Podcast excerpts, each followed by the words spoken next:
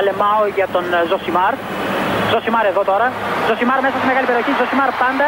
Ζωσιμάρ θα κάνει το σουτ και γκολ. Φοβερό το γκολ του Ζωσιμάρ και πάλι.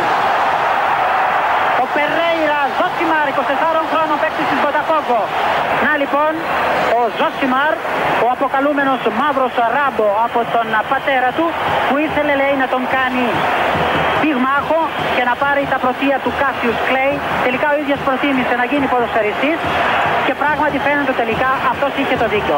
Το δίκιο λοιπόν με το μέρος του Ζωσιμάρ. Η ιστορία ξεκινάει τον Αύγουστο, το καλοκαίρι. Δεν θα ορκιστώ ότι θυμάμαι το μήνα ακριβώς. Το καλοκαίρι του 2001, στο καλύτερο μπάρ στον κόσμο. Είμαστε όλοι παρέα, απαρτία, σε ηλικία 24, 23, 25, κάπου εκεί είμαστε όλοι μαζί. Στο καλύτερο μπαρ στον κόσμο, στο Λευτέρι, στα λιμάνια τη Βουλιαγμένη. Αν δεν ξέρετε το Λευτέρι, λυπάμαι, χάσατε. Πολύ. Εμείς το ξέραμε γιατί ήμασταν ντόπιοι και γιατί τότε τα καλοκαίρια ο ψηλός, ο Λεκάκης δηλαδή, ο φίλος Μονίκο, το καλοκαίρι δούλευε στο Λευτέρι τη βραδινή βάρδια. Δηλαδή πήγαινε 12, ε, όχι 12, 10 πήγαινε και σχόλαγε 6 το πρωί, κάτι τέτοιο. Οπότε ούτως ή άλλως πηγαίναμε, είχαμε και ένα λόγο παραπάνω, ήταν ο ψηλός εκεί, πήραμε τα ποτάκια μας. Πολύ γλυκά. Ένα από αυτά τα βράδια που έχουμε περάσει στο Λευτέρι, έτυχε να είμαστε όλοι μαζί. Καθόμαστε σε ένα, και, σε ένα τα καλά τραπέζια και όλα έχουμε βρει, έχουμε αράξει εκεί μπροστά στο, στη θάλασσα στο μπαρ. Και όλοι στην παρέα μου θυμούνται ότι υπήρχε ένα βράδυ, και είναι το βράδυ που σας διηγούμε, που κάτσαμε κάτω και αναλύσαμε το πλούσιο υλικό που έχει η Ελλάδα στο ποδόσφαιρο. Αυτό ήταν το θέμα μας εκείνο το βράδυ. Δηλαδή όλα τα ουίσκια και ό,τι αλκοόλ καταναλώθηκε, καταναλώθηκε γύρω από τη συζήτηση για το πόσες λύσεις έχουμε σε κάθε θέση. Αυτό κάναμε εκείνο το βράδυ. Γιατί, γιατί ήμασταν ενθουσιασμένοι που την Εθνική Ελλάδος την είχε αναλάβει ο Ότο Ρεχάγκελ. Ο Τσάρλι ειδικά, που του άρεσε και το στυλ ποδοσφαίρου του και τα κατορθώματά του στην Bundesliga που τα ξέραμε. Ανέβηκε με την Κατζεσλάουτον και πήρε πρωτάθλημα. Δηλαδή, μιλάμε για, για μορφή του τώρα ο άνθρωπος. Εντάξει. Πέτυχε με την Κατζεσλάουτον, πέτυχε με τη Βέρντερ. Προπονητάρα έχουμε. Και είχαμε πιάσει θέση προ θέση το υλικό. Καταλήγοντας μία παρέα φίλων, ας πούμε, εκείνο το καλοκαίρι, ότι με τον προπονητή αυτό και με το υλικό αυτό που έχουμε δεν, είναι, δεν υπάρχει περίπτωση να μην πετύχουμε. Ενθουσιασμένοι για το μέλλον του ελληνικού ποδοσφαίρου πάντα όταν μιλάμε για την, ε, για την εθνική. Επίσης, όλοι θυμούνται ότι αφού έχουμε κάνει όλη αυτή την ανάλυση και είμαστε τρο, τρομερά χαρούμενοι και όλα αυτά τα πράγματα, κάποια στιγμή, προφανώς επηρεασμένος και από την κατανάλωση αλκοόλ, αφού καταλήξαμε στο συμπέρασμα ομόφωνα όλοι ότι πετάμε, πετάμε the only ways up, γυρίζω και τους λέω λοιπόν τελείωσε, θα πάμε στην Πορτογαλία, Πού είναι το Euro, το επόμενο, στην Πορτογαλία. Ωραία, θα πάμε στην Πορτογαλία. Είναι δεδομένο ότι θα προκριθεί η Ελλάδα. Και να σας πω και κάτι. Ο Άγγελος Χαριστέας θα γίνει ο πρώτος Έλληνας ποδοσφαιριστής που θα σκοράρει σε Euro μετά τον Νίκο Αναστόπουλο. Που είχε βάλει το μοναδικό γκολ της εθνικής μας το 80 στο Μουντιάλ. Όπως ξέρετε, το 94 δεν σκοράραμε. Πέσανε όλοι κάτω τα γέλια. Που από όλους τους επιθετικούς εγώ διάλεξα το Χαριστέα.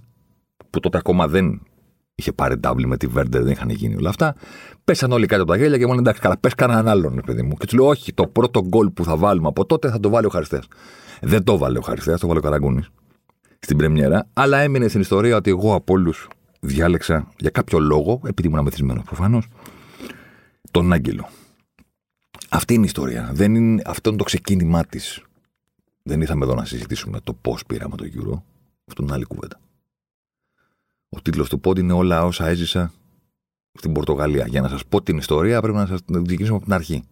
Πριν πάρουμε την πρόκριση, πριν αποβαστούμε στην Πορτογαλία το καλοκαίρι του 2004, για μας αυτή η ιστορία, για αυτή την παρέα, ξεκίνησε τότε. Όταν αποφασίσαμε ότι είναι δεδομένο ότι θα προκριθούμε γιατί έχουμε φοβερή ομάδα και φοβερό υλικό. Τότε έγιναν με τα παιχνίδια που μας έδειξε ο Ρεχάγκελ ότι έχουμε δίκιο, γιατί έφαγε πέντε από τη Φινλανδία στο πρώτο παιχνίδι και μετά πήρε αυτό το συνοθήλευμα που λεγόταν το Εθνική Ελλάδος και τους έπεισε ότι μπορούν να πάνε να παίξουν μέσα στο Old Trafford στον αγώνα πρόκρισης της Αγγλίας και να τους χαλάσουν τη γιορτή.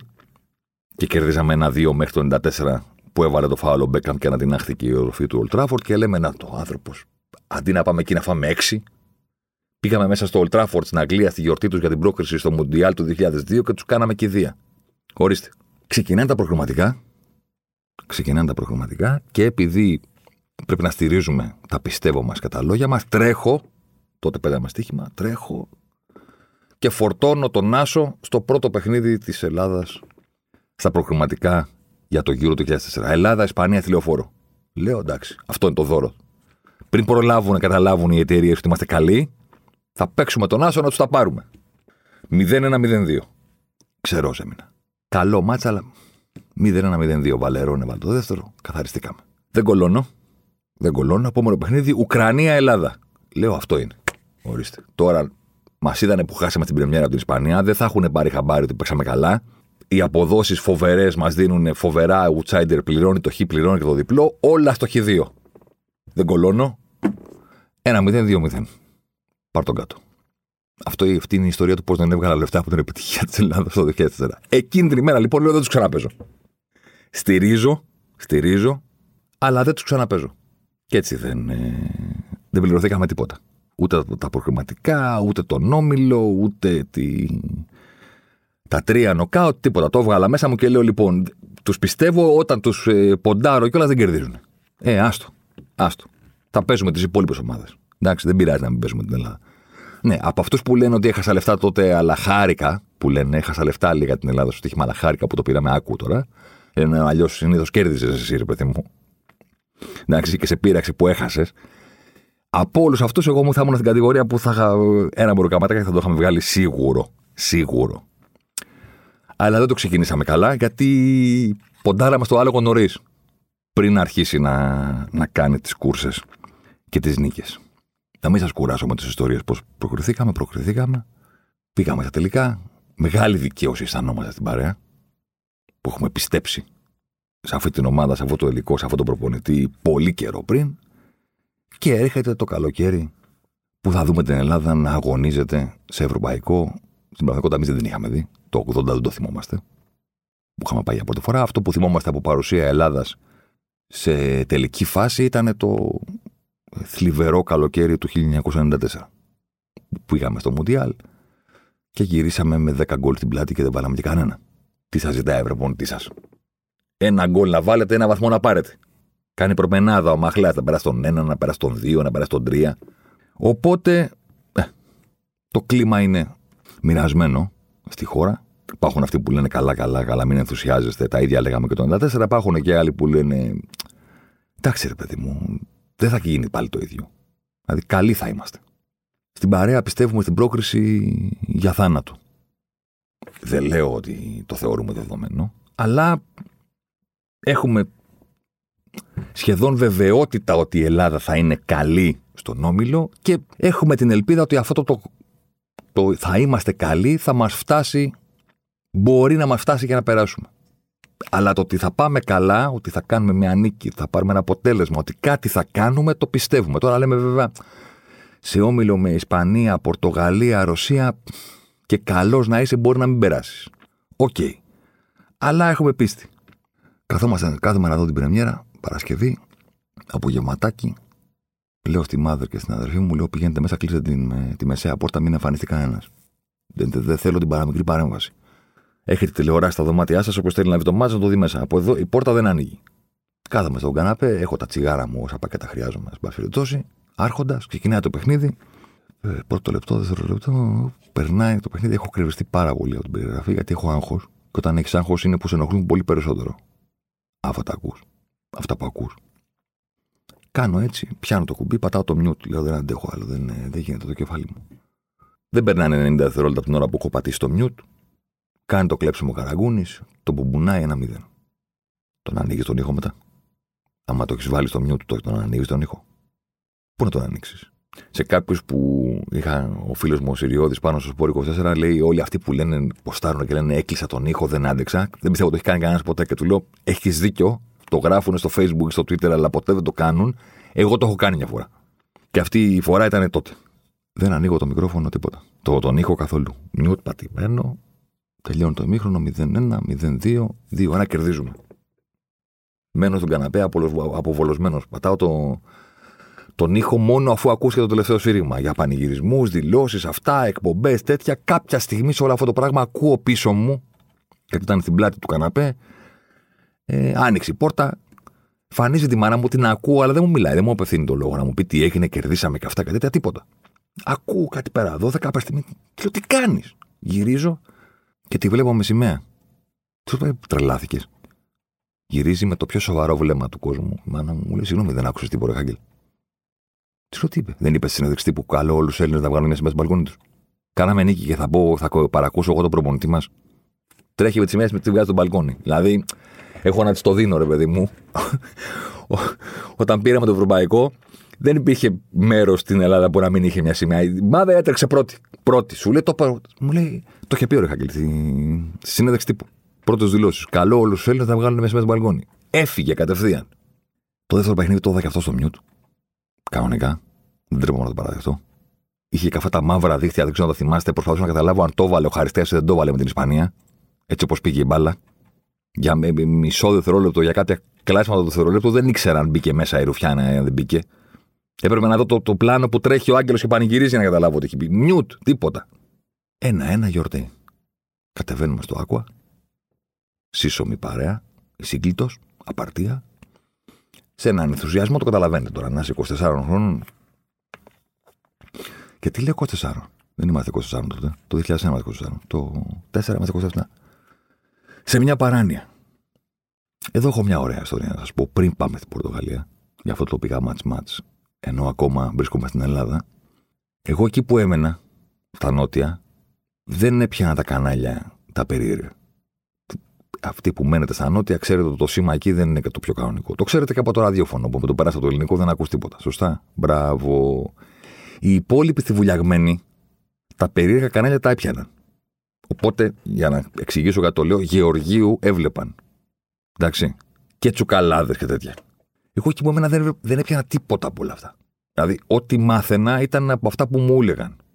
Ότι έγινε αυτό, υπόθηκε το άλλο και τέτοια, ξέρω εγώ, διάφορα τέτοια. Δεν, δεν, δεν έπιανα τίποτα. Θα θυμάστε, και αν δεν το θυμάστε, μπορώ να σας πληροφορήσω, εκείνη την εποχή παραμονές του Euro είχε βγει ο Γιώργος στην εκπομπή και είχε πει μηδέν βαθμοί, μηδέν ως ένας γκολ. Αυτή θα είναι η πορεία μας. Δεν πρόκειται να πάρουμε πόντο, όπως και το 94, και άντε να βάλουμε ένα γκολ και να ξεκολλήσουμε από τα μηδέν γκολ που βάλαμε στο Μοντιάλ της Αμερικής. Μία πρόβλεψη, παύλα δήλωση, ότι η οποία ε, διαψεύστηκε στο πρώτο παιχνίδι. Δηλαδή, δύο βάλαμε, τρεις βαθμούς πήραμε. Γεια σας, ευχαριστούμε πολύ. Και προφανώς, ίσως θα θυμάστε ότι τότε είχε περάσει το διάστημα ανάμεσα στα δύο παιχνίδια, Πορτογαλία με Ισπάνια, με τον Γιώργο να τσακώνεται το βράδυ στον αέρα. Κάποιοι να του λένε καλά, τα παίζει Γιώργο Γαρή, κατά τύχη κερδίσανε. Κάποιοι άλλοι να του λένε δεν τρέπεσαι, τι έλεγες, κάνανε νίκη, τι να πεις τώρα. Όλο αυτό το καταλαβαίνετε τώρα. Πού είναι αυτοί που έλεγαν για να μας πούνε αυτά που είπαν. Και είχε πει και τον περίφημο τότε που μου το είχαν πει αυτό, ότι σιγά μην αλλάξω εγώ γνώμη για αυτούς τους ποδοσφαιριστές που τους βλέπω όλη μου τη ζωή επειδή κάνανε μια νίκη. Σιγά μην πω ότι είναι καλός ο Χαριστέας που πατάτε κορδόνια Κατεβαίνουμε στο Άκουα, σε έναν ενθουσιασμό τρομερό. Έχουμε κάνει νίκη, έχουμε κάνει σοπαλία, κάνουμε όλους τους υπολογισμούς, τι πρέπει να γίνει για να περάσουμε, να προκριθούμε. Και είναι η πρώτη φορά που αρχίζουμε και την κουβέντα, εγώ με τον Τσάρλι δηλαδή, και του λέω: Εντάξει, μην είσαι κορόιδο. Δηλαδή, προκρινόμαστε. Μίλα με τον πατέρα σου, θα μιλήσω εγώ με τον δικό μου να κάνει τα δικά του, να πάμε μαζί. Δεν υπάρχει περίπτωση, πάμε στην Πορτογαλία. Δεν το κλείνουμε από τώρα. Γρουσουζιά, ας πούμε. Πρώτα να προκριθούμε και μετά. Αλλά OK, okay, αν προκριθούμε σε τέσσερις μέρες, πέντε μέρες, πότε είναι το μάτς με τη Ρωσία, φύγαμε. Έχουμε φύγει, δεν χάνεται αυτό. Θα παίξουμε ή με Γαλλία ή με Αγγλία στους 8. Δηλαδή, πότε θα το ξαναδούμε αυτό στη ζωή μας. Έχουμε φύγει. Εκεί που καθόμαστε και γίνεται η απόλυτη γιορτή στο Άκουα, στην καρδιά εκείνη τη παρέας, χτυπάει το τηλέφωνο. Το σηκώνω, βλέπω ένα άγνωστο νούμερο. Πορτοκαλί Νόκια, ε. Συνονιθήκαμε. Το σηκώνω, λέει ο Θέμης, λέει, ναι, παρακαλώ, λέει, Γεια σου, είμαι ο Γιώργος Τάδε σε πέρα από την εκπομπή του Γιώργου, του Γεωργίου, θέλει να σε βγάλουμε πρώτο στον αέρα. Να βοηθήσεις την κουβέντα. Του λέω πότε, τι, τι μου λες. Απόψε, ρε παιδί μου, λες, σε μισή ώρα, μία ώρα ξεκινάει η εκπομπή, δεν ξέρω πότε θα ξεκινήσουμε. Θα είσαι έξω, θα μπορείς να μιλήσεις. Του λέω ναι, θα μπορώ, ξέρω, πάρε με τηλέφωνο. Μου είπε, λέει, να σε πάρω, να σου δώσω, μου έδωσε το τηλέφωνο, να σε πάρω να βγεις πρώτος. Κλείνω το τηλέφωνο, του λέω το και το. Εκεί αρχίζουν και με πληροφορούν για το τι έχει συμβεί, το τι έχει υποθεί πριν από την πρεμιέρα, τι έχει υποθεί, υποθεί ενδιάμεσα, τα κορδόνια του Χαριστέα κτλ. Εκεί με βάζουν στο κλίμα. Όλοι οι υπόλοιποι δικοί μου, οι οποίοι έχουν ξετρελαθεί, σου λέει θα βγει αυτός ο Γεωργίου, θα γίνει χαμός τώρα.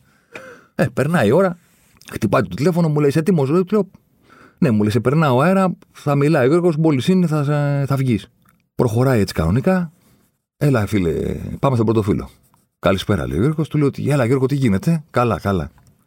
Να σε ρωτήσω κάτι, του λέω. Ε, πες μου, του λέω. Του λέω, σε παρακαλώ, μπορεί να μου κάνεις μια χάρη. Μπορεί να μου πεις, του λέω, ποιος άλλος πατάει τα κορδόνια του να τον παίξουμε σκόρερ με τη Ρωσία. Α, έτσι μου λέει ο Γιώργος. Ο γίγαντας περίμενε ότι εγώ θα τον αβαντάρω. Του πω, Γιώργο, καλά, τα έχει πει και τέτοια. Το κάνω εγώ αυτό. Το Μάρ του λέω, ναι, ναι, ναι, του λέω έτσι και χειρότερα. Όχι μόνο έτσι, έτσι και χειρότερα. Είπες πατάτε κορδόνια, το έβαλε γκολ. Να πες μας κι άλλο, να, να, να βγάλουμε κανένα φράγκο. Του λέω, επειδή δεν ε, θέλω να σου πω τίποτα άλλο, πάρε ένα φίλο μου, του λέω εδώ να συζητήσετε. Του δίνω τον Τζάρλι, μιλάγανε 20 λεπτά. Του λέει ο Τζάρλι για την ομάδα και αυτά και τα λοιπά. Εγώ έφυγα. Και το βράδυ κατά τις. Τι ώρα ξημερώματα γυρίσαμε σπίτι. Την ώρα που ήμουν και οδηγούσα να πάω σπίτι, πάω, πάω τηλέφωνο. Το σηκώνω, Γεωργίου. Τι γίνεται και αυτά, τι βλέπεις και τέτοια. Ε, καλά δεν είναι ποτέ. Ούτε τώρα είναι άνθρωπος που θα σου πει γιατί το πες αυτό και όσα έβγαλα για να μου κάνεις και εσύ με. Ε, σκασίλα του τώρα, εντάξει. Του λέω ρε, εσύ, του λέω, να σε ρωτήσω κάτι. Έχει τρελαθεί. Πήγες και είπες για, για αυτή την ομάδα, για αυτούς τους ποδοσφαιριστές, ότι δεν θα κάνουν γκολ, μηδέν ως ένα γκολ και δεν θα κάνουν βαθμό στον όμιλο. Έχει τρελαθεί. Πας καλά. Μα μου λέει. Έτσι το βλέπα. Του λέω, ρε, μην με κοροϊδεύεις. Δεν υπάρχει έτσι το βλέπα. Δεν γίνεται να το πεις αυτό το πράγμα. Σε βλέπει τόσος κόσμος. Άσε με, μου λέει και αυτά μου λέει έτσι μου μποθωμά. Του λέω καλά, ρε. Έτσι σου μποθωμά, δηλαδή αυτό τι σημαίνει. Βέβαια, μετά κατάλαβα και τη δική του οπτική που μου λέει τι εννοείς έτσι, αφού ό,τι μου λέει βγαίνει. σε όλα τα παιχνίδια, σε όλους τους διαιτητές, σε όλες τις ανόδους, σε όλους τους υποβασμούς. Τι, τι εννοείς. Τι εννοείς. Μου το είπε. Και μου είπε μάλιστα το έχουν παίξει και στοίχημα κάποιοι ποδοσφαιριστές. Ρε του λέω σε τρελός. Τι έχουν παίξει στοίχημα, πλάκα κάνεις. Έτσι μου είπες, σου λέω. Τι να μου... Έτσι μου είπες. Μου το είπε, το είπα. Έγινε, πάει τώρα. Τελειώσαμε. Του λέω εντάξει, το είπε. Δεν τους βλέπεις ότι πετάνε. Δηλαδή, στο είπε. Δεν έγινε έτσι και στο πρώτο παιχνίδι σε ξεφτύλισαν. Δεν τους βλέπεις ότι πετάνε. Όχι, μα μου λέει, θα αλλάξω εγώ γνώμη. Τώρα κάνανε μια νίκη, τώρα έκανε μια σοπαλία τυχερή και αυτά. Ρε, δεν τους βλέπεις ότι πετάνε. Όχι, όχι. Τελειώνει η ιστορία του ομίλου. Γίνεται αυτό το γκραγκιλιόν με, τις, ε, με τη Ρωσία. Τελευταία αγωνιστική. Κάνουμε και μια ήττα. Γιατί τι, θα το παίρναμε και ήττη. Ποιοι είμαστε; Σοβαρές ομάδες κάνουν και μια ήττα. Εννοείται ότι κάνουν μια ήττα και πάμε στην Πορτογαλία. Εγώ, ο Φάδερ, ο Τσάρλι και ο Φίλιππος Σοφιανός. Συνάδελφος, φίλος του Φάδερ χρόνια κτλ. Κάνουμε μια τετράδα και αφανιζόμαστε στην Πορτογαλία. Γίγαντες. Να δούμε Ελλάδα-Γαλλία. Και έχουμε και μία μέρα. Έχουμε πάει Τετάρτη, την Πέμπτη έχει Πορτογαλία-Αγγλία. Ξεκινάνε τα νοκάουτ με τους Πορτογάλους να υποδέχονται τους Άγγλους Ονταλούς και την επόμενη μέρα έχει Γαλλία-Ελλάδα. Σάββατο γυρίζουμε. Με το που φτάνουμε, πιάνω το, το father σε ένα φοβερό πρε, φοβερό. Του λέω εντάξει, θα πάμε να δούμε το Γαλλία-Ελλάδα. Τώρα μην είσαι κοροϊδό τώρα, ρε παιδί μου. Κάνε τα πάντα να βρούμε ειστήρια να πάμε να δούμε Πορτογαλία-Αγγλία. Δεν χάνεται αυτό το μάτι τώρα.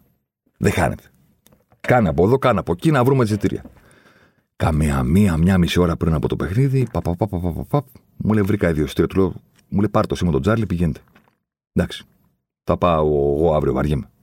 Πηγαίνουμε με τον Τζάρλι σε Νταλούς, με διακριτικά εθνικής Αγγλίας. Ο Τσάρλι είχε ένα καπελάκι από αυτά που φοράνε οι Ravers, τα γύρω-γύρω, σαν ε, καπέλο, ε, ένα τέτοιο, England. Εγώ είχα την μπλούζα από τη νίκη με την, ε, με την Αργεντινή στο Μοντιάλ το 2002 με τον πέναλτι του Μπέκαμ. Δινόμαστε Άγγλοι, πηγαίνουμε, εισιτηριάρε τώρα στους Νταλούς, άστο. Να δούμε, έτσι νομίζαμε, ένα από τα μεγαλύτερα μάτια που έχουμε δει. Πού να ξέραμε ότι ό,τι συμβεί μετά στο τουρνουά θα μας το σβήσει το Πορτογαλία-Αγγλία και δεν θα το θυμόμαστε ποτέ. Ματσάρα. Χτυπάει ο Ρούνι στην αρχή, που είναι κάτω του παίκτης των Άγγλων στον τουρνουά. Φεύγει 1-1 Πόστιγκα. 2-1 Ρούι Κώστα φωτοβολίδα στο Τζέιμς στην παράταση. 2-2 Λάμπαρτ. Τα σπάμε με τον Τζάρλι. Μας κοιτάνε γύρω Πορτογάλοι περίεργα. Εμείς πανηγυρίζουμε έξαλα. Πέναλτι. Ε, το στέλνει ο Μπέκα με τα πουλιά πήγανε οι μεγαλύτεροι losers που έχουν γίνει ποτέ και κάναν ήρωα το Ρικάρδο τον Πατσαβουράκια. που έβγαλε τα γάντια και είπε στο πέναλτι και πήγε ο Ιουζέμπιο και του έβγαλε τα γάντια και τερματοφύλακα που παίζει με κοντομάνικο, δηλαδή αυτή τη, αυτή τη βλακόφατσα, ας πούμε, τον κάνανε ήρωα οι Άγγλοι. Καθόμαστε, πάμε να πάρουμε λίγο φαγητό, λίγο αυτό. Του λέω του τσάρι, του λέω πρέπει να γίνεται χαμός έξω, άραξε εδώ. Α φύγουμε αργότερα. Άστο. Δεν, ε, δεν έχουμε καμία τύχη να βγούμε έξω τώρα. Πιάνουμε την κουβέντα με ένα τύπο, με ένα κοστούμι και το γιο του και αυτά και τα λοιπά. Τι γίνεται, έχουμε έρθει από την Ελλάδα, του λέμε εμείς. Πάμε αύριο να δούμε το παιχνίδι και αυτά. Λέει, πώς θα φύγετε το γήπεδο; Του λέμε, δεν είναι. Θέλω να πάμε το αυτοκίνητό μου, λέει, επειδή έχω διαρκείας στη, στην Πενφύκα. Μπορούσαμε να ερχόμαστε στο Euro, λέει, στο γκαράζ του, του γηπέδου με το διαρκείας της ε, της Μπενφίκα. Κατεβαίνουμε κάτω, μπαίνουμε σε ένα Audi A8. Καθόμαστε πίσω με τον Τζάρλι. Τι λέω, ρε, τι άλλο θα κάνω για σένα, ναι. Μας πηγαίνει στο κέντρο, είναι όλη η Πορτογαλία, όλη η Λισαβόνα στους δρόμους. Καίγεται, καίγεται. Χαμός. Και είναι παιδιά ο Τσάρλι, για να καταλάβετε γιατί προσωπικότητα μιλάμε. Ο αγαπημένος μου φίλος και κουμπάρος. Και πανηγυρίζει ροδοβάδι με του Πορτογάλου. Έχει πάει στο κήπεδο με το καπέλο της Εθνικής Αγγλίας. Σου λέει χάσαμε. Έχει βάλει το καπέλο στην τσέπη, το έχει διπλώσει. Και Πορτουγκάλα ε, και πανηγυρίζει με τους ε, Πορτογάλους και τον τραβάω βίντεο που χορεύει με τους ε, με τους Πορτογάλους. Δηλαδή σου λέει τώρα τι, θα χάσω εγώ το πανηγύρι επειδή έχασα ο Μπέκαμ τον πενάλτη. Σκασίλα μου. Εγώ στο γλέντι θέλω να πάω να περάσω ωραία. Και έχετε επόμενη μέρα. Πάμε στο Αλβαλάδε με μια ψυχολογία περίεργη. Δηλαδή και άγχος υπάρχει, αλλά και λίγο ρε παιδί μου. Εντάξει. Α ζήσουμε και τη γιορτή τώρα. Τι είχαμε, τι χάσαμε. Παίζουμε με τη Γαλλία. Εμείς με τον Τζάρλι πιστεύουμε. Δηλαδή δεν παίζει ο Βιέρα. Είχαν αυτή την απουσία. Παίζει ο Ντακούρ. Ποιος Ντακούρ τώρα, ρε παιδί μου; Ποιος Ντακούρ. Δηλαδή δεν έχει καμία σχέση με το Βιέρα. Δηλαδή είναι μια τρομακτική υποβάθμιση. Στο κέντρο της Γουαλία από το Βιέρα να αντιμετωπίσει τον Ντακούρ που παίζει στη Ρώμη. Ποιος Ντακούρ. Δηλαδή τι να μασίσει ο Καραγκούνη τώρα και ο Ζαγοράκης από τον Ντακούρ. Καθόμαστε στο μάτι, δεν θα ξεχάσω που ήταν ο, ο Φίλιππος Σοφιανός που είχε πολύ λιγότερο άγχος από εμάς. Δηλαδή την ώρα του παιχνιδιού μας έλεγε: τι κάνει, ε. Πω, πω, υγρασία τρομερή. Του λέμε: Σταμάτα, βγούμε το μάτσα. δεν μπορούμε να αναπνεύσουμε, ας πούμε, από το άγχος. Τι, τι ζέστη μας λες. Άγχος συγκλονιστικό. Κάποια στιγμή τσακώθηκα με τον Τσάρλι. Γιατί όταν έχω. Όταν έχω άγχος δεν, δεν είμαι καλός στην, στην επικοινωνία με τους άλλου. Γι' αυτό προσπαθώ να κρύβομαι. Μα ξετράβγα με κάμερα άλλο το, το μάτς. Υπάρχει ένα φοβερό στιγμιότυπο το οποίο το βλέπαμε μετά και γελάγαμε. Που είχε βάλει ο Ρεχάγκελ αλλαγή το λάκι για να βοηθήσει το Ζαγοράκι στα δεξιά. Γιατί πήραν χαμπάρι μετά από 45 λεπτά οι Γάλλοι ότι ο Ζαγοράκι παίζει δεξιμπάκ. Γιατί ο Σενταρίδη παίζει μαντουμά τον Ανδρή. Οπότε βάζει κατευθείαν ο Ρεχάγκελ το λάκι να τους βοηθήσει. Και έτσι βάλαμε και τον κόλ δύο λεπτά αργότερα. Ε, και αυτό ανέβηκε ο Ζαγόρ και πάτησε μέχρι την αντίπαλη περιοχή. Και είναι ο Λάκης κάποια στιγμή σηκώνει το κεφάλι ο Ζαγόρ, τον πιέζουν και σηκώνει το κεφάλι να του δώσει την μπάλα τύπου. ξέρεις, φύγε. Φύγε να στην κάνω μεγάλη. Οπότε την ώρα που τραβάω με, με την κάμερα που έχω, έχω τραβήξει και τα τρία παιχνίδια, ακούγεται η φωνή του Τσάρλι που λέει Φύγε, Λάκη, φύγε, φύγε, φύγε, φύγε. Γιατί δεν φεύγεις κάτω. Αργότερα έμαθα Αργότερα έμαθα ότι τα μπινελίκια που έχει φάει, φάει ο Έρμος ο Λάκης αυτό το παιχνίδι από το Ζαγοράκι και τους υπόλοιπους, γιατί μπήκε να βοηθήσει και από το άγχος του δεν μπορούσε να πάρει σωστές αποφάσεις. Βοήθησε τελικά, αλλά την ώρα του αγώνα το τι άκουσε από το Ζαγοράκι, γιατί ο Ζαγοράκι είχε και κάρτα. Είχε πάρει κίτρινη, πηγαίνανε πάνω του, σου λέει, ή θα τον αποβάλουμε ή θα μας αφήσει να περάσουμε, οπότε θα γίνει από εδώ η φάση. Έχει μπει ο Λάκης να βοηθήσει, παλεύει μεν, το βάλαμε τον κόλλα αφού μπήκε, με το ανέβασμα του Ζαγόρ, αλλά στο... και έχει φάει, έχει ακούσει ο Λάκης, τα πάντα. Τελειώνει το μάτι, παθαίνουμε κεφαλικό. Κατεβαίνουμε κάτω. Κάτω να φτάσουμε κοντά στη, στη, στο τέλος, στη, στην πρώτη σειρά. Μπροστά μας γίνονται τώρα τα πανηγύρια των παιχτών με την κερκίδα των Ελλήνων που κάνανε γλίστρες, που κάνανε από εδώ, που κάνανε από εκεί. Να θυμάστε, δεν θα το ξεχάσω, Έχουμε δώσει σε έναν τύπο να μας βγάλει φωτογραφία με τον Τζάλι που είναι η περίφημη φωτογραφία που έχουμε από εκείνη την ημέρα στο Αλβαλάδε μέσα και το ξαναπαίρνω την κάμερα στα χέρια μου και τον τραβάω, τον έχω κάμερα που μας λέει Thank you Greece, thank you Greece. Ε, Πορτογάλος ενθουσιασμένος που πετάξαμε έξω τη Γαλλία και πλέον ο δρόμος για την ομάδα του είναι ανοιχτός. Πού να ξέρει ο άνθρωπος τώρα, ας πούμε. Τι ματσούκι τον περίμενε, τι, τι ματσακώνει. Καθόμαστε λίγο και στο γλέντι έξω, φεύγει ο φάδερ, λέει καθίστε εδώ εσείς, πάω στο ξενοδοχείο, εγώ τα λέμε μετά. Καθόμαστε εκεί, βρίσκουμε γνωστούς, βρίσκουμε τέτοια. Όσοι έχουν πάει στα Αλβαλάδε θα θυμούνται, όσοι ήταν εκείνοι σε εκείνο το παιχνίδι, ότι οι Έλληνες αρνούνταν να φύγουν το γήπεδο. Γιατί εντάξει, όταν πηγαίνεις στην Ελλάδα σε ένα ντέρμπι, ε, έχεις ξαναπάει. Κερδίζει η ομάδα σου ή σε ένα ευρωπαϊκό παιχνίδι, γυρνάς σπίτι σου. Τι να κάτσεις να κάνεις. Όταν πας στο εξωτερικό, σε Euro κιόλας, που είναι και νωρίς το παιχνίδι, δεν είναι βράδυ, ας πούμε, Champions League ή οτιδήποτε, να είναι μία η ώρα τη νύχτα ή οτιδήποτε, πού να φύγεις θα πας. Δηλαδή στο ξενοδοχείο να κάνεις τι. Οπότε έξω ακριβώς από το Αλβαλάδι που είχε κάτι σκαλιά που ανέβαινες για να πας προς το μετρό, έχει, γίνει, έχει μείνει κερκίδα εκεί δεν φεύγουμε να τραγουδήσουμε. Θα τα πούμε όλα τα τραγούδια, όλα τα σου ξέ. Ξέρετε τώρα. Σιρρουπλέ, τρεζεγκέ, αυτά όλα. Τα επικολυρικά, βουκολικά, ομοφοβικά, σεξιστικά που έχουμε ε, για συνθήματα, όλα μαζί. Όλο το ρεπερτόριο. Βρήκαμε κάτι γνωστούς εκεί, γλέντι μεγάλο, γυρίζουμε στο ξενοδοχείο. Στο ξενοδοχείο, μένα, στο ξενοδοχείο μας μένανε, ήταν το ίδιο δηλαδή που έμεναν και ε, κάποιοι άνθρωποι της ΕΠΟ οι, και οι άνθρωποι που είχαν φέρει παίχτε μαζί τους. Δηλαδή οι συγγενείς τους, οι γυναίκες τους, οι κοπέλες τους, τα αδέρφια τους, η μάνα τους και ο πατέρας τους, όποιο είχε φέρει ο καθένας ε, μαζί του. Καθόμαστε εκεί, ε, είναι προφανές ότι έχει ήδη αποφασιστεί ότι δεν γυρνάμε. Πού να γυρίσουμε. Δηλαδή, άκυρα τα αυριανά εισιτήρια επιστροφής, στο χιόνι, στο χιόνι, τίποτα, πιστόλα και ξεκινάμε ήδη τις διαδικασίες για το τι κάνουμε. Πώς θα πάμε στο Πόρτο, πού θα μείνουμε εκεί. Παρατείνεται το ταξίδι. Πού θα γυρίσεις πίσω; Τι να γυρίσεις και να ξανάρθεις; Και κανένα λόγο. Εδώ θα μείνεις. Και δεν θα ξεχάσω κάνα τρίωρο, τετράωρο μετά τη φοβερή αυτή η νίκη, εκεί που καθόμαστε στο λόμπι του ξενοδοχείου αραχτή, πιάνει με το μάτι μου στην, ε, στη ρεσεψιόν και φανίζεται ο Χαριστέας.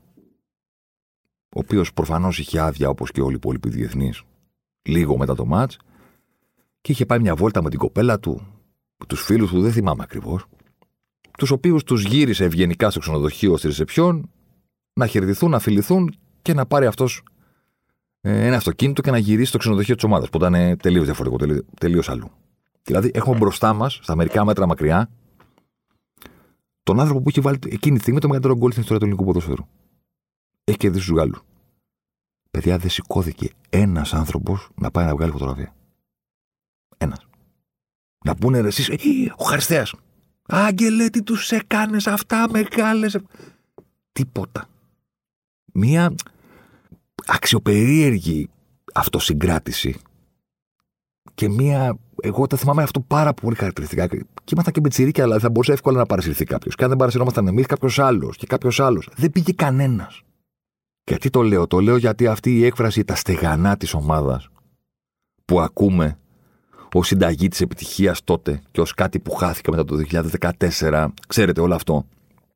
Προφανώς αυτή η έκφραση αφορά επιλογές, κλήσεις, ποιος παίζει, ποιος δεν παίζει, αν μουρμουράνε οι σύλλογοι, οι μεγάλοι της χώρας μας, στο αυτή του προπονητή.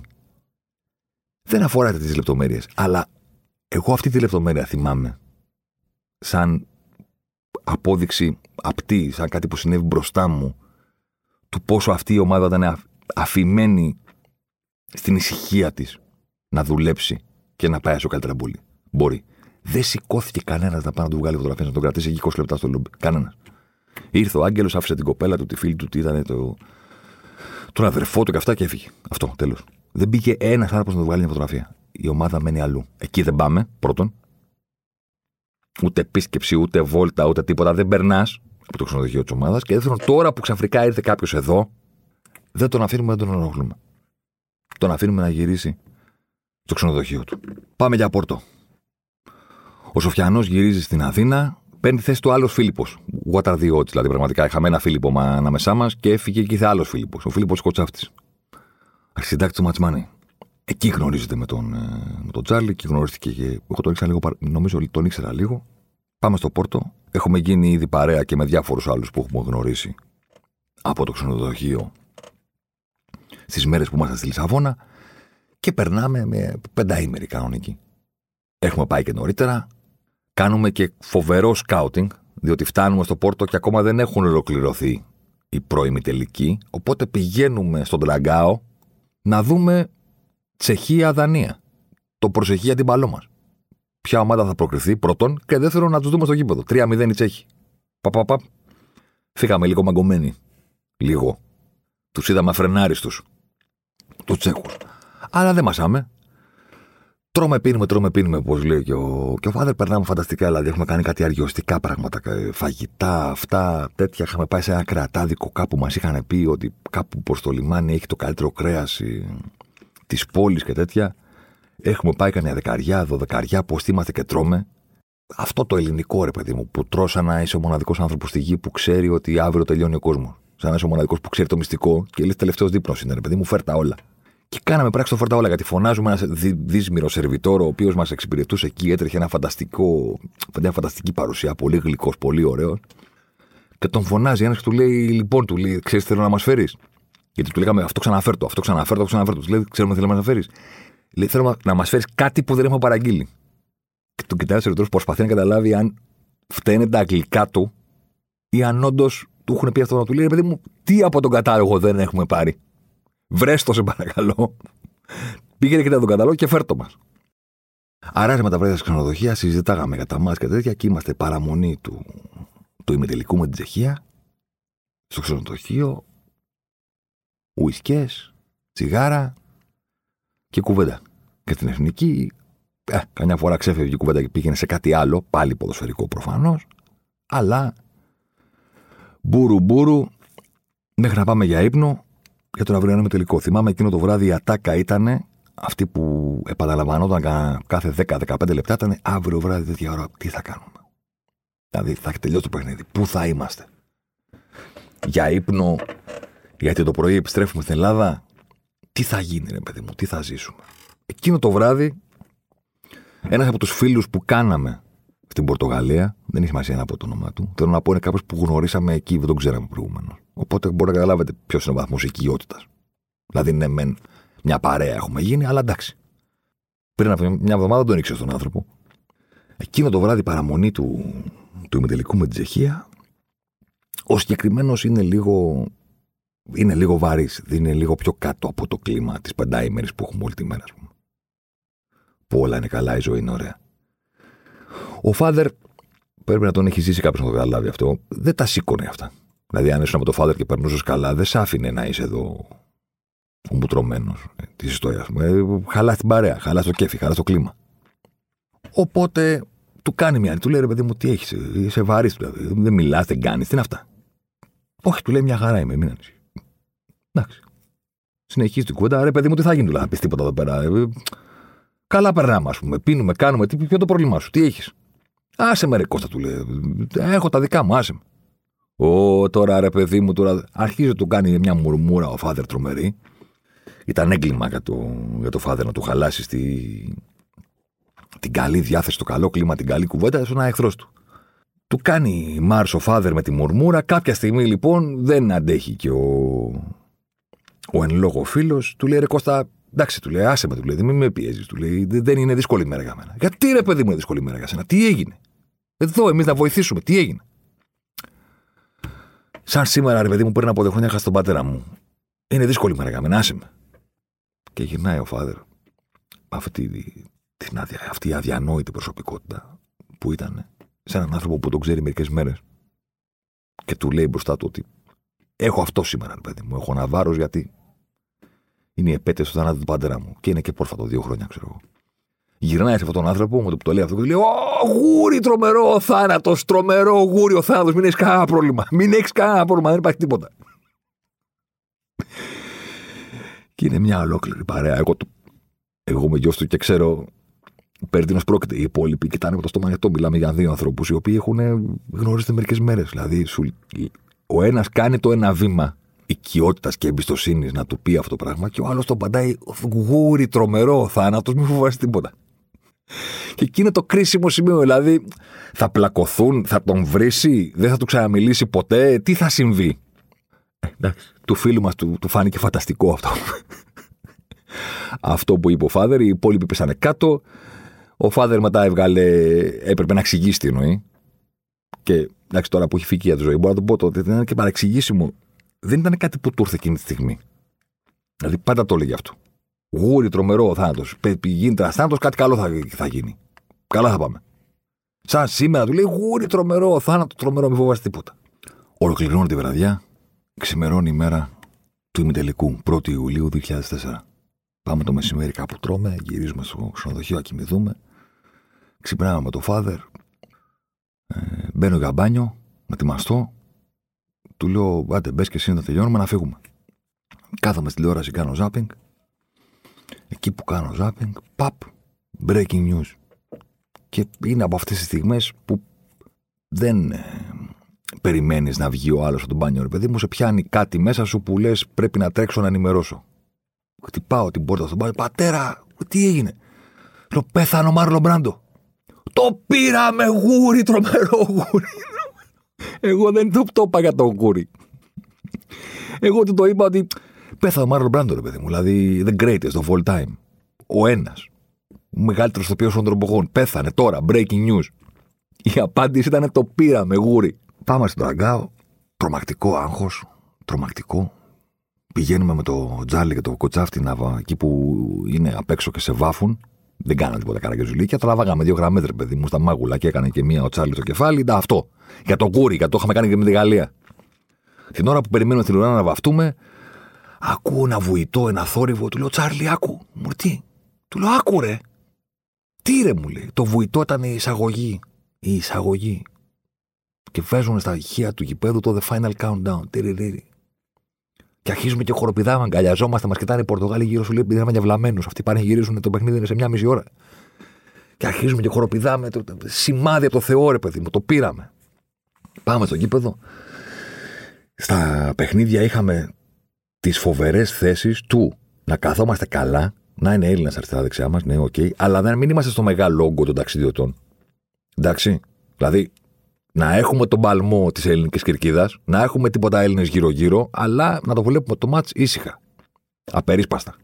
Καθόμασταν στον τραγκάο, είναι εύκολο να καταλάβετε, όπως τραβάει η κάμερα, δεξιά, μπροστά στη μεγάλη περιοχή. Εκεί που μπήκε τον κολ του Δέλα. Πάνω από τους Τσέχους. Είχαν οι Τσέχοι κάτω τη γωνία, καθόμασταν εμείς από πάνω τους. Άρχοντες. Βλέπουμε το παιχνίδι, μαύρο άγχος, το έχω πει πολλές φορές. Δεν νομίζω ότι ποτέ για κανέναν αγώνα θα ξανά έχω ποτέ το άγχος που είχα στο, στον Τραγκάο. Όλοι μας δηλαδή, γιατί, γιατί η γιορτή με τη Γαλλία είναι πίσω σου, γιατί έχεις πετύχει κάτι συγκλονιστικά μεγάλο και έχεις κάτι συγκλονιστικά μεγάλο μπροστά σου. Και ξαφνικά σε καταβάλει το, το μέγεθος της στιγμής, το, το, το διακύβευμα. Και λες, δεν, δεν μπορώ. Για μένα, όλο το δεν μπορώ αποτυπώθηκε στη, στη λήξη των, ε, των 90 λεπτών. Εκεί την άκουσα. Εκεί λύγησα. Γιατί κλείνω την κάμερα. Έχω τραβήξει τα παιχνίδια γιατί ακούτε κάμερα, κάμερα, τα έχω όλα. Εντάξει. Όλα. Πανηγυρισμούς, γκολ, αυτά τα πάντα. Ε, κλείνω την κάμερα, ανάβω ένα τσιγάρο και πατάω ένα κλάμα. Από αυτά του μωρού. Όχι ένα δάκρυ κύλησε. Κλάμα κανονικό. Ε, το Τσάρλι έχει το βάλει μου, τι έπαθε, παιδί μου. Τι γίνεται, ηρέμησε λίγο. Να, να μην μπορώ να σταματήσω το, το διάφραγμα να πηγαίνει σαν κομπρεσέρ. Μου λέει, τι έχεις, ρε. Του λέω, ρε παιδί μου, δεν μπορώ, δεν αντέχω. Σκέφτομαι ότι θα προκριθούμε και κλαίω. Σκέφτομαι ότι θα αποκλειστούμε, πάλι κλαίω. Δεν μπορώ να το σηκώσω αυτό το πράγμα που συμβαίνει. Είναι too much. Too much. Δεν μπορώ. Δεν είναι, δεν, δεν την παλεύω. Και ξεκινάει αυτό το, το μυθικό ποδοσφαιρικό τέταρτο μυθικό ποδοσφαιρικό τέταρτο, στο οποίο είναι σαν να μην έχει γίνει τίποτα στα προηγούμενα 90 λεπτά, σαν να μην έχουμε κάνει το πιο ακίνδυνο επιθετικά μας παιχνίδι στη διοργάνωση, σε αυτό το 90 λεπτό. Τα 90, τα 90 λεπτά με τους Τσέχους ήταν το χειρότερο επιθετικά παιχνίδι που κάναμε στη διοργάνωση. Και ξεκινάει η παράταση και κάνουμε το καλύτερο μας 15 λεπτό σε όλη τη διοργάνωση με έναν τρόπο σχεδόν μεταφυσικό. Και όχι διότι μπήκε ο Τσάρτας και μπήκε ο Γιανακόπουλος και ο μεγάλος ο Τόρεχάγκελ λέει στην ομάδα με τις αλλαγές του πάμε να το πάρουμε τώρα. Οπότε δεν είναι μεταφυσική. Υπάρχει και αλλαγή στην δεκάδα της ομάδας και υπάρχει και το μήνυμα από τον προπονητή με τις αλλαγές του ότι βάζω αυτούς τους ποδοσφαιριστές και το Γιανακόπουλο και το Τσάρτα για να πάρουμε το ματ. Τώρα. Αλλά πριν καν προλάβει η ομάδα να δείξει αυτή την αλλαγή, θα το λέω τώρα και μου σηκώνεται τρίχα η κερκίδα, η ελληνική κερκίδα στα 15 λεπτά της παράτασης είναι το πιο συγκλονιστικό και το πιο όμορφο πράγμα που έχω δει ποτέ στη ζωή μου στο γήπεδο. Ήταν σαν συλλογικά, συλλογικά να μας έφυγε από πάνω μας όλο το βάρος και όλο το άγχος των 90 λεπτών και στο, στο διάλειμμα μέχρι να ξεκινήσει η παράταση να υπήρξε μια τέτοια αλλαγή συναισθήματος. Συνολική όμως, συλλογική, όχι του ενός και του άλλου. Όλοι μαζί. Και ξεκινάει η παράταση. Ένα τραγούδι στην κερκίδα. Ένα σταμάτητο ελά ολέλε και κερδίζουμε 3-0 και πανηγυρίζουμε. Ένα σπρώξιμο στην ομάδα φοβερό. Μία φάση, δεύτερη φάση, τρίτη φάση. Κρατάμε, δεν είμαστε πλέον στην περιοχή μας. Είμαστε στη δική του, στο δικό του μισό του γηπέδου. Μία εικόνα ομάδας και λες τι έγινε, τι έγινε, τι έχει συμβεί. Δηλαδή κάποιος που πήγε να πάρει μια κοκακόλα, πήγε στην τουαλέτα στο, στη λήξη των 90 λεπτών, γυρίζει και σου λέει τι έγινε. Άλλοι παίζουν. Άλλο μα παρακολουθούσα μέχρι τώρα. Ποιοι, ποιοι είναι αυτές οι ομάδες, τι συμβαίνει εδώ; Μέχρι που έφτασε η στιγμή, μία ευκαιρία, δεύτερη ευκαιρία, λέμε: Κοιτά, να δεις τώρα, είμαστε και άτυχοι κιόλας. Δεν το βάζουμε. Κάνει ο Δέλα την κεφαλιά προς τα πίσω, δεν το βάζει. Πετάει για το Γιανακόπουλος, δεν το βάζει. Ξαφνικά είμαστε και στο Αχ. Μέχρι που έρχεται η στιγμή στο 105, την οποία όπως σας εξήγησα και προηγουμένως, την είδαμε όλοι μπροστά μας. Πιο μπροστά μας δεν γίνεται. Να, αυτός είναι ο Φάδερ. Που αποθεώνει τον Καραγούνι.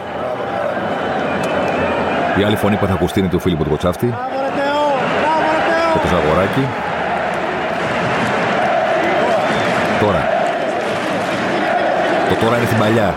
Που κυνηγάει ο Χαριστέας και παίρνουμε το κόρνερ. Και πάει ο Γιανακόπουλος να πάρει την πάσα και του λέμε φύγε ρε, ποια πάσα, πήγαινε στην περιοχή να το βάλεις. Φύγε Στελέα, φύγε, φύγε, πήγε να το βάλεις.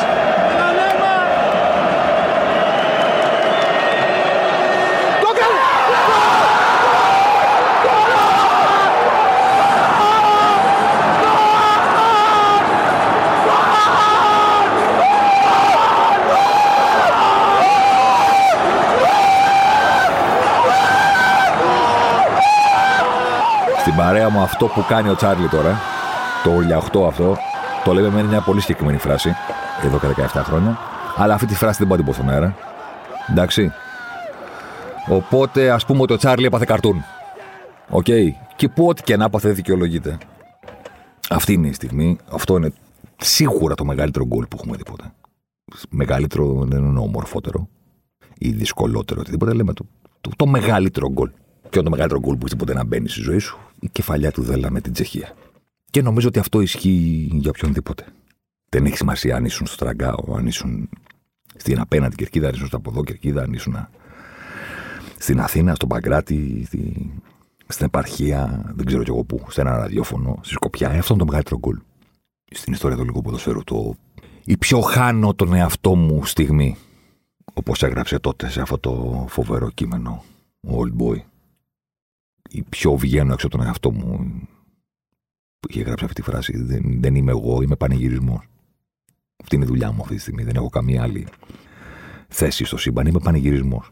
Ε, τον παρατήσαμε το Father πάνω, γύρισε με τους υπόλοιπους. Εμείς ανεβήκαμε ξανά στι θέσει μας γιατί στη συνέχεια του βίντεο ακούγομαι να φωνάζω πάμε πίσω.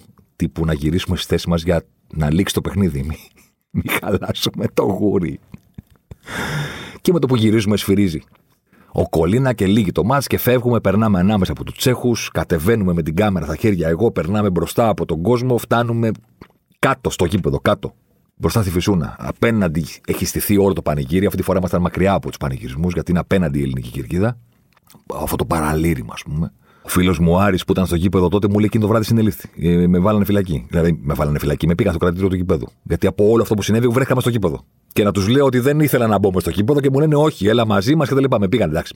Με συλλάβανε, δεν το συλλάβανε, τον μπήκανε στο... στα γραφεία της αστυνομίας στο γήπεδο και τον αφήσανε μετά από μία ώρα, ξέρω εγώ. Ε, μου έχει μείνει που δεν το έδειξε τηλεόραση το πώς πήγαν ο Χαριστέας και ο Ζαγοράκης ε, στον πάγκο της Τσεχίας αυτό το μάτς. Οι Τσέχοι τώρα εντάξει. Δεν το έχετε δει. Δεν το έχετε δει. Μου έχει μείνει επίσης η εικόνα του Δέλα αφού έχουν τελειώσει οι πανηγυρισμοί, αφού έχει συντελεστεί όλο αυτό το, το, το απίστευτο πράγμα.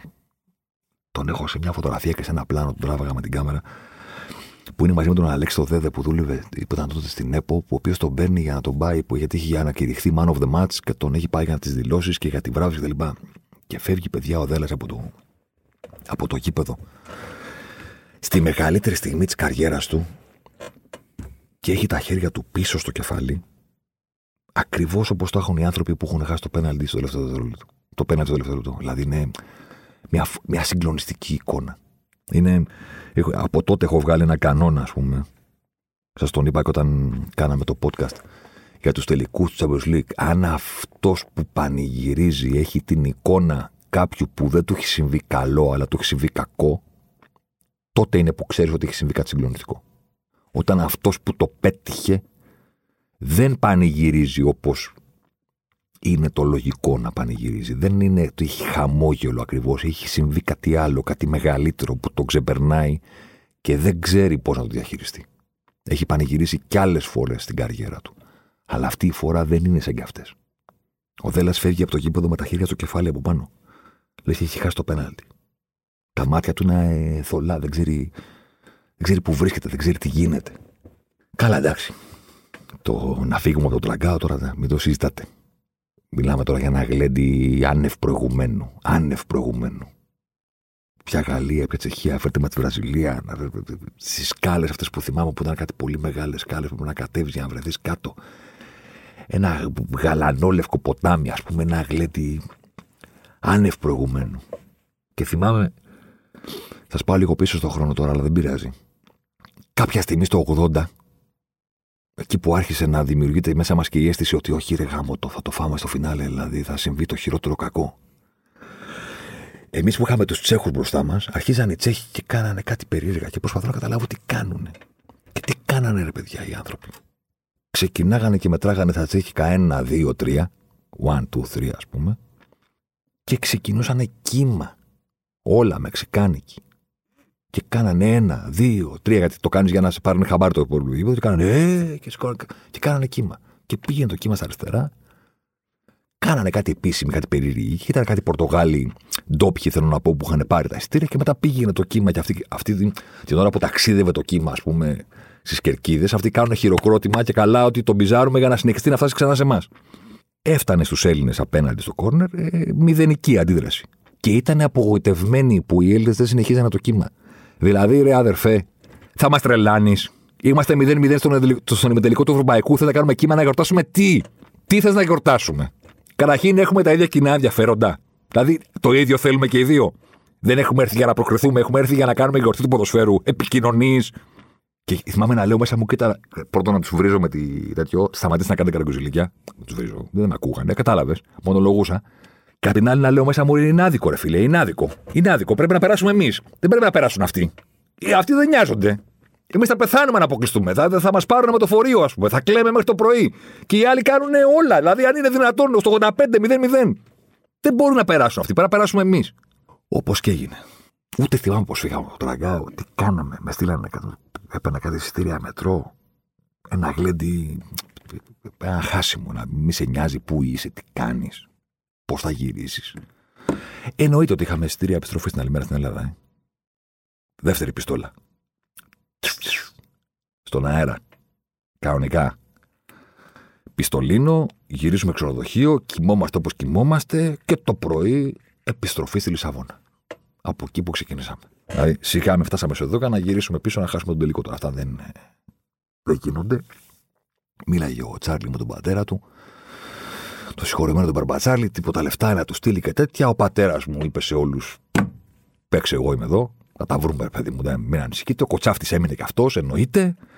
Και έχουμε γίνει η μεγάλη παρέα που πηγαίνουμε πλέον για τον τελικό. Τώρα πλέον είναι και κοντά ημέρε. Δεν είναι η απόσταση που πήγε τον πρώτο τελικό στον τελικό. Τώρα 1η Ιουλίου παίξαμε το ένα μάτς, 4 παίζουμε το άλλο. Στις 2 γυρίσαμε στη Λισαβόνα, λίγο να ξεκουραστούμε. Έφτασε η παραμονή του τελικού. Το τρομερό πράγμα, ρε παιδιά, ήταν ότι είναι ασύλληπτο να βρίσκεσαι σε μια πόλη, σε μια χώρα τότε που φιλοξενούσε όλη η Πορτογαλία, το ευρωπαϊκό, να έχεις δει σε αυτές τις 10 μέρες που βρίσκεσαι εκεί όλους τους λαούς και τους παδού και ξαφνικά δεν έχει μείνει κανένας. Δεν υπάρχουν άλλοι. Εμείς είμαστε. Η άλλη ομάδα του τελικού είναι οι διοργανωτές. Οπότε δεν έχουν ταξιδιώτες. Είναι απλά οι ντόπιοι. Οι μοναδικοί φίλαθλοι που κυκλοφορούν σε ολόκληρη τη Λισαβόνα είναι οι Έλληνες. Δεν υπάρχουν Άγγλοι, δεν υπάρχουν Γάλλοι, δεν υπάρχουν Τσέχοι. Δεν υπάρχει τίποτα από όλους αυτούς που είχαμε συναντήσει στις μέρες που βρισκόμασταν εκεί. Δανείοι που είδαμε στο Πόρτο. Τίποτα. Έχουμε μείνει μόνο εμείς. Πενταήμεροι. Δηλαδή, πώς είναι η Ρόδος στην εποχή της πενταήμερης; Ήρθαν οι βάρβαροι. Αυτή είναι η φάση. Όπου και να γυρίσεις και να κοιτάξεις δεξιά-αριστερά, βλέπεις παρέες ή μικρές ή μεγάλες των ψυχασθενών που έχουν έρθει για να πάρουν το ευρωπαϊκό. Οι οποίοι προφανώς είναι χαρούμενοι, προφανώς γιορτάζουν, προφανώς τραγουδάνε όλη τη μέρα. Προφανώς δεν, δεν έχουν τίποτα λιγότερο από την απόλυτη εφορία που βρίσκονται εκεί. Και λες, κοιτά να δεις τι γίνεται, ρε φίλε. Δεν... Εδώ ήμασταν στην πλατεία πριν από 10 μέρες μαζί με τους Γάλλους και τραγουδούσαμε. Ήταν κάτι Άγγλοι στη γωνία, κάτι περίεργη παράγραφη. Τώρα έχουμε μείνει μόνο εμείς. Κανένας άλλος. Νοικιάζανε και αυτά τα τουριστικά τα λεωφορεία που με την οροφή από πάνω, τη ξεσκέπαστη που γυρνάνε γύρω-γύρω για, για τις πόλεις, τα τίγκα στις σημαίες. Φορτώνανε τις μπύρε, ανεβαίνανε πάνω και γυρνάγανε την πόλη. Και εδώ στο τραγούδι, όλη τη μέρα.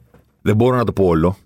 Εντάξει, αλλά να ξέρετε ότι θεωρώ τρομακτικά αστείο το γεγονός ότι αυτές τις μέρες από την 1η Ιουλίου μέχρι και τον τελικό, το σύνθημα που κυριάρχησε, πέρα από τα γνωστά, τα οποία τα ξέρετε, ήταν το έρχεται η μπίπ η μεγάλη Πορτογάλη, Πορτογαλία. Ήταν το πιο αστείο πράγμα το να βλέπω Έλληνε να τραγουδάνε τη μέρα αυτό. Ότι, ότι τώρα θα γίνει το μεγάλο κακό. Το μεγάλο κακό δεν είναι στην Πρεμιέρα. Τώρα θα γίνει το μεγάλο κακό. Θυμάμαι, ήμασταν στο ξενοδοχείο και βλέπαμε στο λόμπι Καλά, εννοείται ότι όλε οι τηλεοράσεις πορτογαλικές όλη τη μέρα παίζανε αυτή τη φάση. Εντάξει.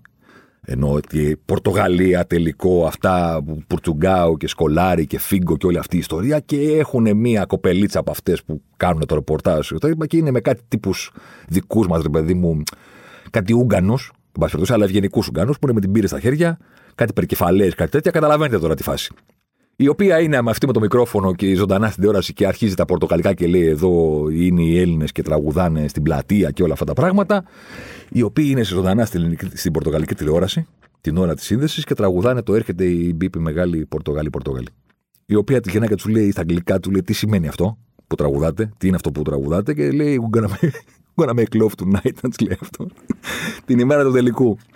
Ξυπνάμε την ημέρα του τελικού Πάμε στην πλατεία, πλέον δεν έχουμε όρεξη ούτε τραγούδια, τα έχουμε ζήσει.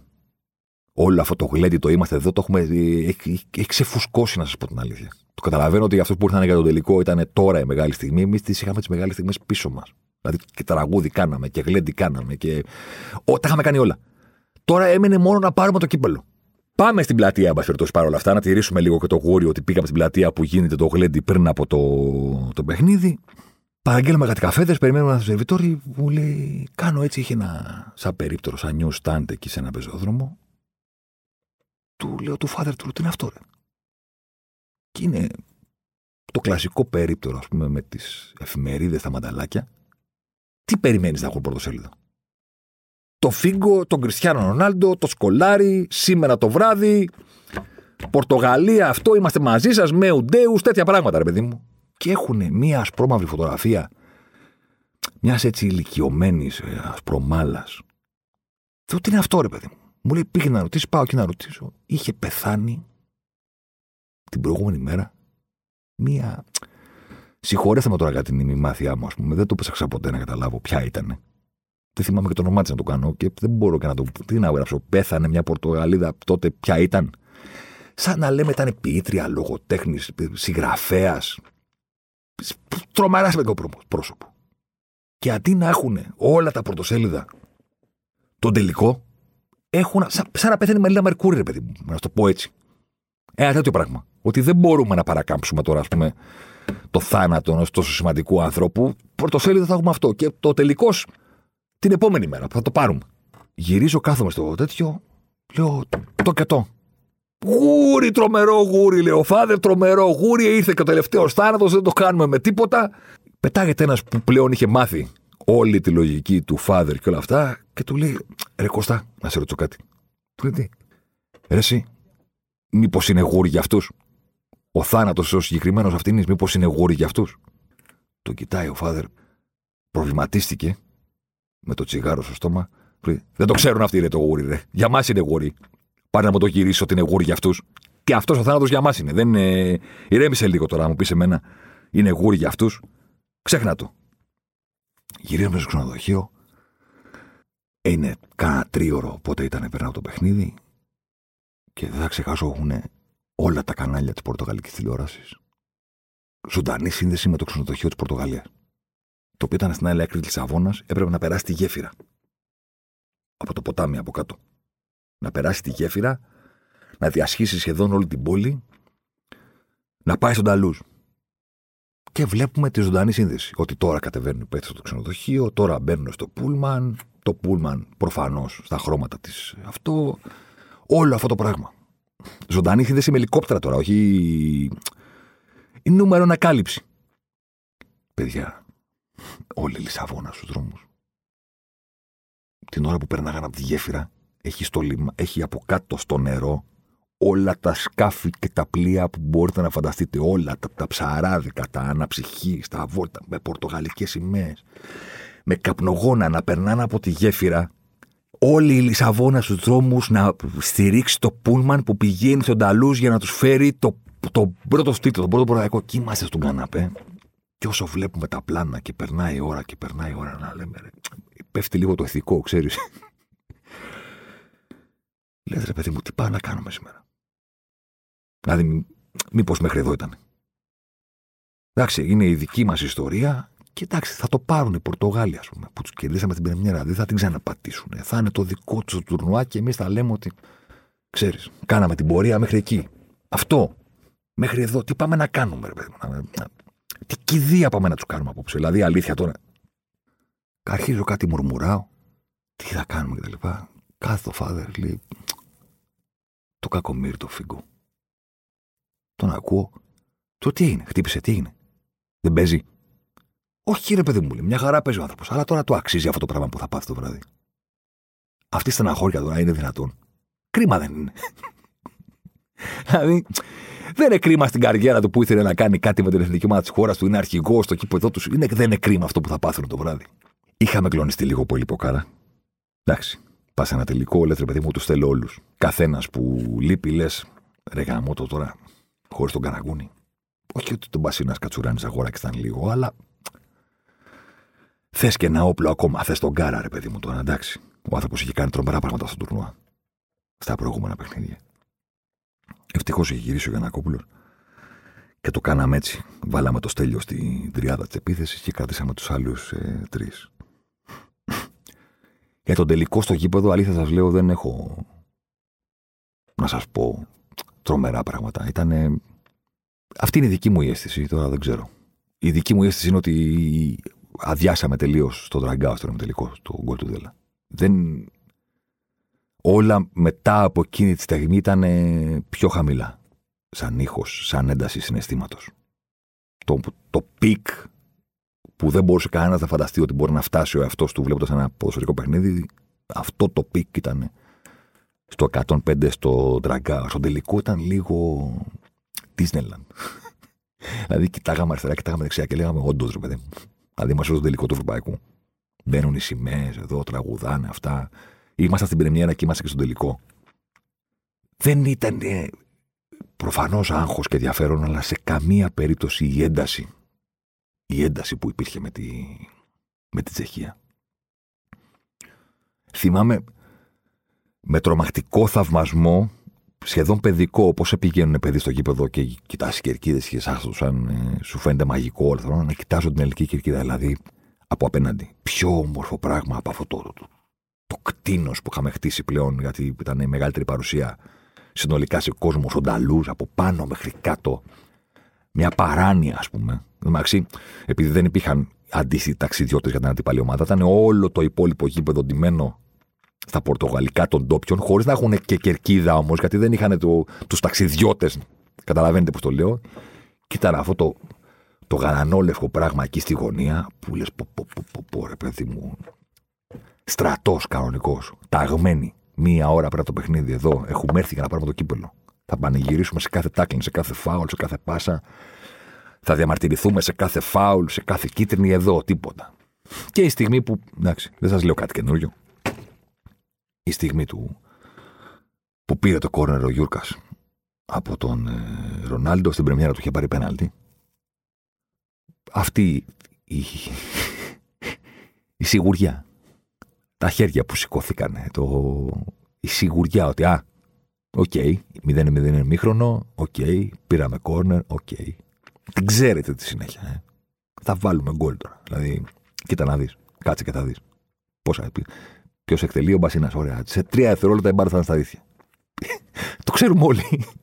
Όποιος είναι Έλληνας και παρακολουθεί αυτό το, αυτό το corner, ξέρει ότι η μπάλα θα πάει στα δίχτυα. Οι υπόλοιποι δεν το ξέρουν και περιμένουν να το δουν. Εμείς το ξέρουμε. Είναι δεδομένο ότι θα συμβεί αυτό. Είναι δεδομένο. Με κάποιο τρόπο από αυτό το corner τώρα, να, θα σκοράρουμε. Θα σκοράρουμε και μετά θα το κρατήσουμε. Έτσι απλά, because this is what we do. Δηλαδή, είμαστε πάρα πολύ καλοί σε αυτό που κάνουμε. Δεν το τρώμε με κανέναν τρόπο και το βάζουμε όταν πρέπει. Οπότε αυτή είναι η φάση. Το έχουμε ζήσει ήδη δύο παιχνίδια. Ε, θα γίνει και στον τελικό. Η μοναδική μου, το μοναδικό μου άγχος, το συζητάγαμε και με το φίλο μου τον Τζάρλι πριν από το παιχνίδι. Του λέω ρε παιδί μου, ξέρεις, σκέφτομαι, του λέω, άμα προηγηθούμε, θα βάλουν δεύτερο φόρο οι Πορτογάλοι. Και δεν θα είναι η μοναδική φορά που θα μας το αλλάξει αυτό μια ομάδα κατά τη διάρκεια του αγώνα. Τι θα κάνει ο Ρεχάγκελ. Στα προηγούμενα παιχνίδια, όταν παίζανε οι άλλοι με έναν, παίζαμε με τετράδα. Όταν παίζανε με δύο, όπως η Γαλλία ή η Τσεχία ή η Ισπανία, βάζαμε έναν ακόμα και παίζαμε στην πραγματικότητα με πέντε πίσω. Και δεν αλλάζαμε το πλάνο μας. Έτσι ξεκινήσαμε το παιχνίδι, έτσι το τελειώναμε. Αν τώρα συμβεί αλλαγή μέσα στο παιχνίδι, τι θα κάνει ο Γερμανός; Χαφ δεν έχει, γιατί του λείπει ο Καραγκούνης. Να πεις ότι θα βάλει χαφ παραπάνω και θα τραβήξει τον Κατσουράνη να παίξει man to man. Τι θα κάνει, θα βάλει τον Ταμπίζα, θα βάλει τον Γκούμα που δεν έχουν παίξει καθόλου. Και με το που το βάζουμε, αυτό γίνεται το ενδιαφέρον του παιχνιδιού. Δηλαδή δεν υπάρχει κάτι άλλο. Είναι το τι θα κάνουμε μόλις οι Πορτογάλοι βάλουν δεύτερο φόρ. Και ο μεγάλος σκολάρι, ο μεγάλος σκολάρι, σηκώνει αλλαγή και βγάζει τον Νούνιο Γκόμες και βάζει την Παουλέτα. Και λέμε είσαι πολύ μεγάλος. Μας έδωσε στο κύπελλο. Αγκαλιαζόμαστε, φιλιόμαστε, λέμε εντάξει. Ο άνθρωπος χάνει το ευρωπαϊκό στο γήπεδο του και έβγαλε φόρ για να βάλει φόρ. Δεν το βλέπει ότι δεν μπορεί να μας κάνει φάση ποτέ. Δεν υπάρχει περίπτωση να μας κάνετε ευκαιρία ποτέ. Χάνει το ευρωπαϊκό στο γήπεδο του και λέει: Βγάζω ένα, βάζω άλλο. Εκεί εντάξει. Τέλειωσαν όλα. Εκεί λες: Οκ. Παιδιά, sorry, αλλά δεν δε φταίμε κι εμείς. Ε, άμα δεν ξέρετε τι να κάνετε. Δηλαδή να τα κάνατε καλύτερα. Εσείς που είστε παραπονεμένοι. Και τέλος. Η Ελλάδα είναι πρωταθλητή Ευρώπης. Αυτό. Και όχι, ο πανηγυρισμός στο σύρμα της λήξης δεν ήταν. Σαν τον Τραγκάο. Ήταν. Σαν οι προβάτες ήμασταν. Πώς το λέω στίχος. Βυθιζόμουν μέσα στο όνειρο καθώς έβλεπα τον... ένα τέτοιο πράγμα. Ε, πανηγυρίζαμε, φωνάζαμε, τραγουδούσαμε και ταυτόχρονα κάθε κάποια λεφτά λέγαμε ρε εσύ το πήραμε. Δηλαδή όντως έγινε αυτό το πράγμα. Είναι η δική μας. Μετά απονομή, μεγάλες αγόρ, τι σήκωμα έκανες, ρε άρθροφε. Λες και είχες σηκώσει 50 κύπελα στην καριέρα σου. Δηλαδή πιο ωραίο δεν μπορεί να γίνει ποτέ. Τι έβαλε τη σημαία, το γύρισες στο πλάι, φαίνεται και το πρόσωπό του, το έδειξες στον κόσμο. Δηλαδή κάποιος κάποια στιγμή να δώσει ένα βραβείο στο Ζαγοράκι για, αυτό, για το πώς σήκωσε το κύπελο. Γιατί ένα, δηλαδή δεν έχουμε δεύτερο, ένα είναι. Για το πώς σήκωσε το κύπελο. Μιλάμε τώρα ο άνθρωπος, εντάξει. Καθηγητής. Καθηγητής. Ο γύρος τριάμβρου, τον Ταλούζ άδειο, η δική μας κερκίδα γεμάτη, ένα πράγμα φοβερό. Γυρίζουμε στο ξενοδοχείο. Ο λιγότερος πανηγυρισμός μετά το, το έξω το γήπεδο που έχουμε κάνει. Το πήραμε τελείως. Τελείωσε. Δηλαδή, τι πανηγυρίσουμε. Το κάψαμε με τη Γαλλία που αποκλείσαμε το Ζιντάν, το κάψαμε με τη Τσεχία που ζήσαμε το μεγαλύτερο γκολ των εποχών. Τώρα την Πορτογαλία, εντάξει, πάμε σπίτια μας, πάμε στο ξενοδοχείο. Γύρισαμε στο ξενοδοχείο και έχουμε ένα πρόβλημα. Δεν έχουμε πώς να γυρίσουμε. Έχουν ακυρωθεί τα εισιτήριά μας μετά τη Γαλλία, ακυρώθηκαν τα εισιτήρια μετά την Τσεχία. Και τώρα δεν έχουμε. Nope. Δεν υπάρχει κανένα εισιτήριο στις πτήσεις της Δευτέρας, δεν υπάρχει κανένα εισιτήριο στις πτήσεις της Τρίτης. Και μπορούμε, λέει, να βρούμε ένα τρόπο να γυρίσουμε Τετάρτη μέσω Μαδρίτης. Δηλαδή να κάτσεις στην Πορτογαλία, δεν να κάνεις τι. Το πήραμε, τελείωσε. Καταρχήν θα φύγουν όλοι οι υπόλοιποι. Τι να κάνουμε; Βάζει μπροστά το σχέδιο ο Φάδερ, πλευρίζει τους ανθρώπους, θα πούμε στο αεροπλάνο της ομάδας. Ωραία ιδέα. Αντεκάντι.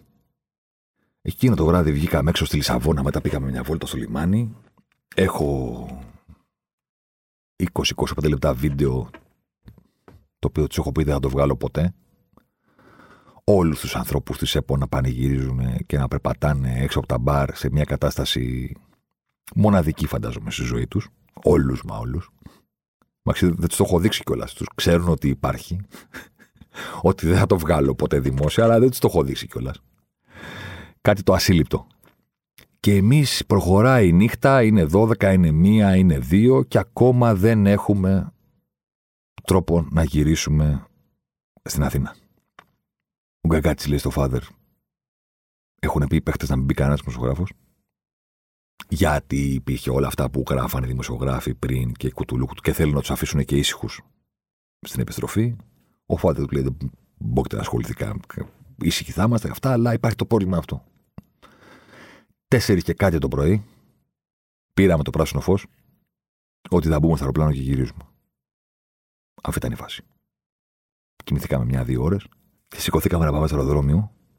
Εγώ να κλαίω να λέω στο φάτα θα σε πάρουν χαμπάρι, θα σε περιλάβουν, θα γίνει χαμός μες στο αεροπλάνο. θα σε βρίσουν όλοι και τέτοια.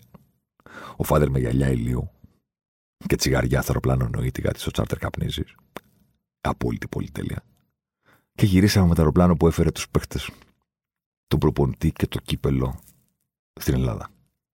Σε μια παρέστηση, μια παράνοια. Ήσυχη πτήση, να ξέρετε. Φανταστείτε δηλαδή ότι ήταν μισοί κοιμόντουσαν, οι άλλοι μισοί συζητούσαν κτλ. Κάποια στιγμή υπογράφανε, ξέρεις, μερικές μπλούζες, φανέλες, τέτοια πράγματα σε διάφορους που ήταν μέσα στο αεροπλάνο. Εμείς τίποτα. Μερικές φωτογραφίες βγάλαμε. Εγώ δεν τόλμησα να πάρω κάτι. Να πω ρε παιδί μου, έχω αυτό το αναμνηστικό. Να μου βάλετε οι περισσότεροι υπογραφές. Πήγαμε και βγάλαμε φωτογραφία με τον Νότο και το κύπελο. Δεν έχω βγάλει χειρότερη φωτογραφία στη ζωή μου. Γι' αυτό και δεν την έχω ποστάρει ποτέ, αλλά δεν έχει καμία απόλυτο σημασία. Απλά βρέθηκα εκεί και το ακούμπησα. Ένας τρεχάγγελ φοβερός, σε εκπληκτική κατάσταση. Εκπληκτική. Δεν θα ξεχάσω κάποια στιγμή, ενώ πλησιάζαμε και είχαμε μπει στον ε, δικό μας αέριο χώρο, που ακούστηκε μια φωνή και λέει: Ρε, εσείς, το ρίο αντίριο. Και πέσαν όλοι στα παράθυρα. Από τη μία πλευρά του αεροπλάνου για να δουν τη, τη γέφυρα που μόλις ολοκληρωνόταν. Πού να ξέραμε ότι θα πέρασε και ο Ρεχάγκελ πρώτος. Με, τη, με, τη, με τη δάδα μερικούς μήνες αργότερα. Με ένα μήνα, μερικές εβδομάδες τι λέω. Μου έχει μείνει αυτό. Το ότι ήταν οι πρωταθλητές Ευρώπης και έτρεξαν να δουν τη, τη γέφυρα. Εντάξει, και το πιο αστείο από όλα είναι ότι τότε, OK, okay, ίντερνετ υπήρχε. Αλλά δεν υπήρχαν smartphone, δεν έπρεπε να βρεις έναν υπολογιστή, ας πούμε, στο ξενοδοχείο, να πεις εδώ είναι το δωμάτιο που έχει ίντερνετ, να πάει να συνδεθείς, να πατήσεις μερικά ελληνικά site, να δεις τι γίνεται στην Ελλάδα. Δεν είχαμε ιδέα τι γίνεται στην Ελλάδα. Ιδέα. Οπότε προσγειώνεται το αεροπλάνο. Είμαστε πλέον πάρα πολύ κουρασμένοι, πέρα από ευτυχισμένοι και προφανώς θα βγουν όλοι οι υπόλοιποι πρώτα και μετά θα βγει η ομάδα για να εμφανιστεί ο Τεό, ο Ζαγόρ με το κύπελο. Θα μου πεις πόσο βλάκας είσαι. Ε, θα σου πω ότι ήμουν τόσο βλάκας. Δεν είχα συνειδητοποιήσει ότι θα υπάρχει ζωντανή σύνδεση με την πόρτα του αεροπλάνου. ότι θα υπάρχει κανάλι το οποίο θα έχει μια κάμερα ακριβώς μπροστά στην πόρτα που έχει κολλήσει στη φυσούνα και θα τραβάει σε ζωντανή σύνδεση έναν έναν την ώρα που βγαίνουν. Οπότε υπάρχει αυτό το περίφημο πλάνο, πούμε, από τη ζωντανή σύνδεση που βγαίνουμε ένα-ένα. Ο Φάδερ, εγώ, ο Τσάρλι, ο Κοτσάφη κτλ.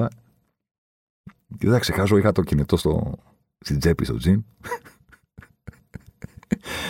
και μέχρι να πάρουμε τις αποσκευές, έκλεισε από μπαταρία. Και του λέω, του λέω, του τσάλι, του λέω, χτυπάει το κινητό μου, τι γίνεται; Άκου τώρα. Βλάκας.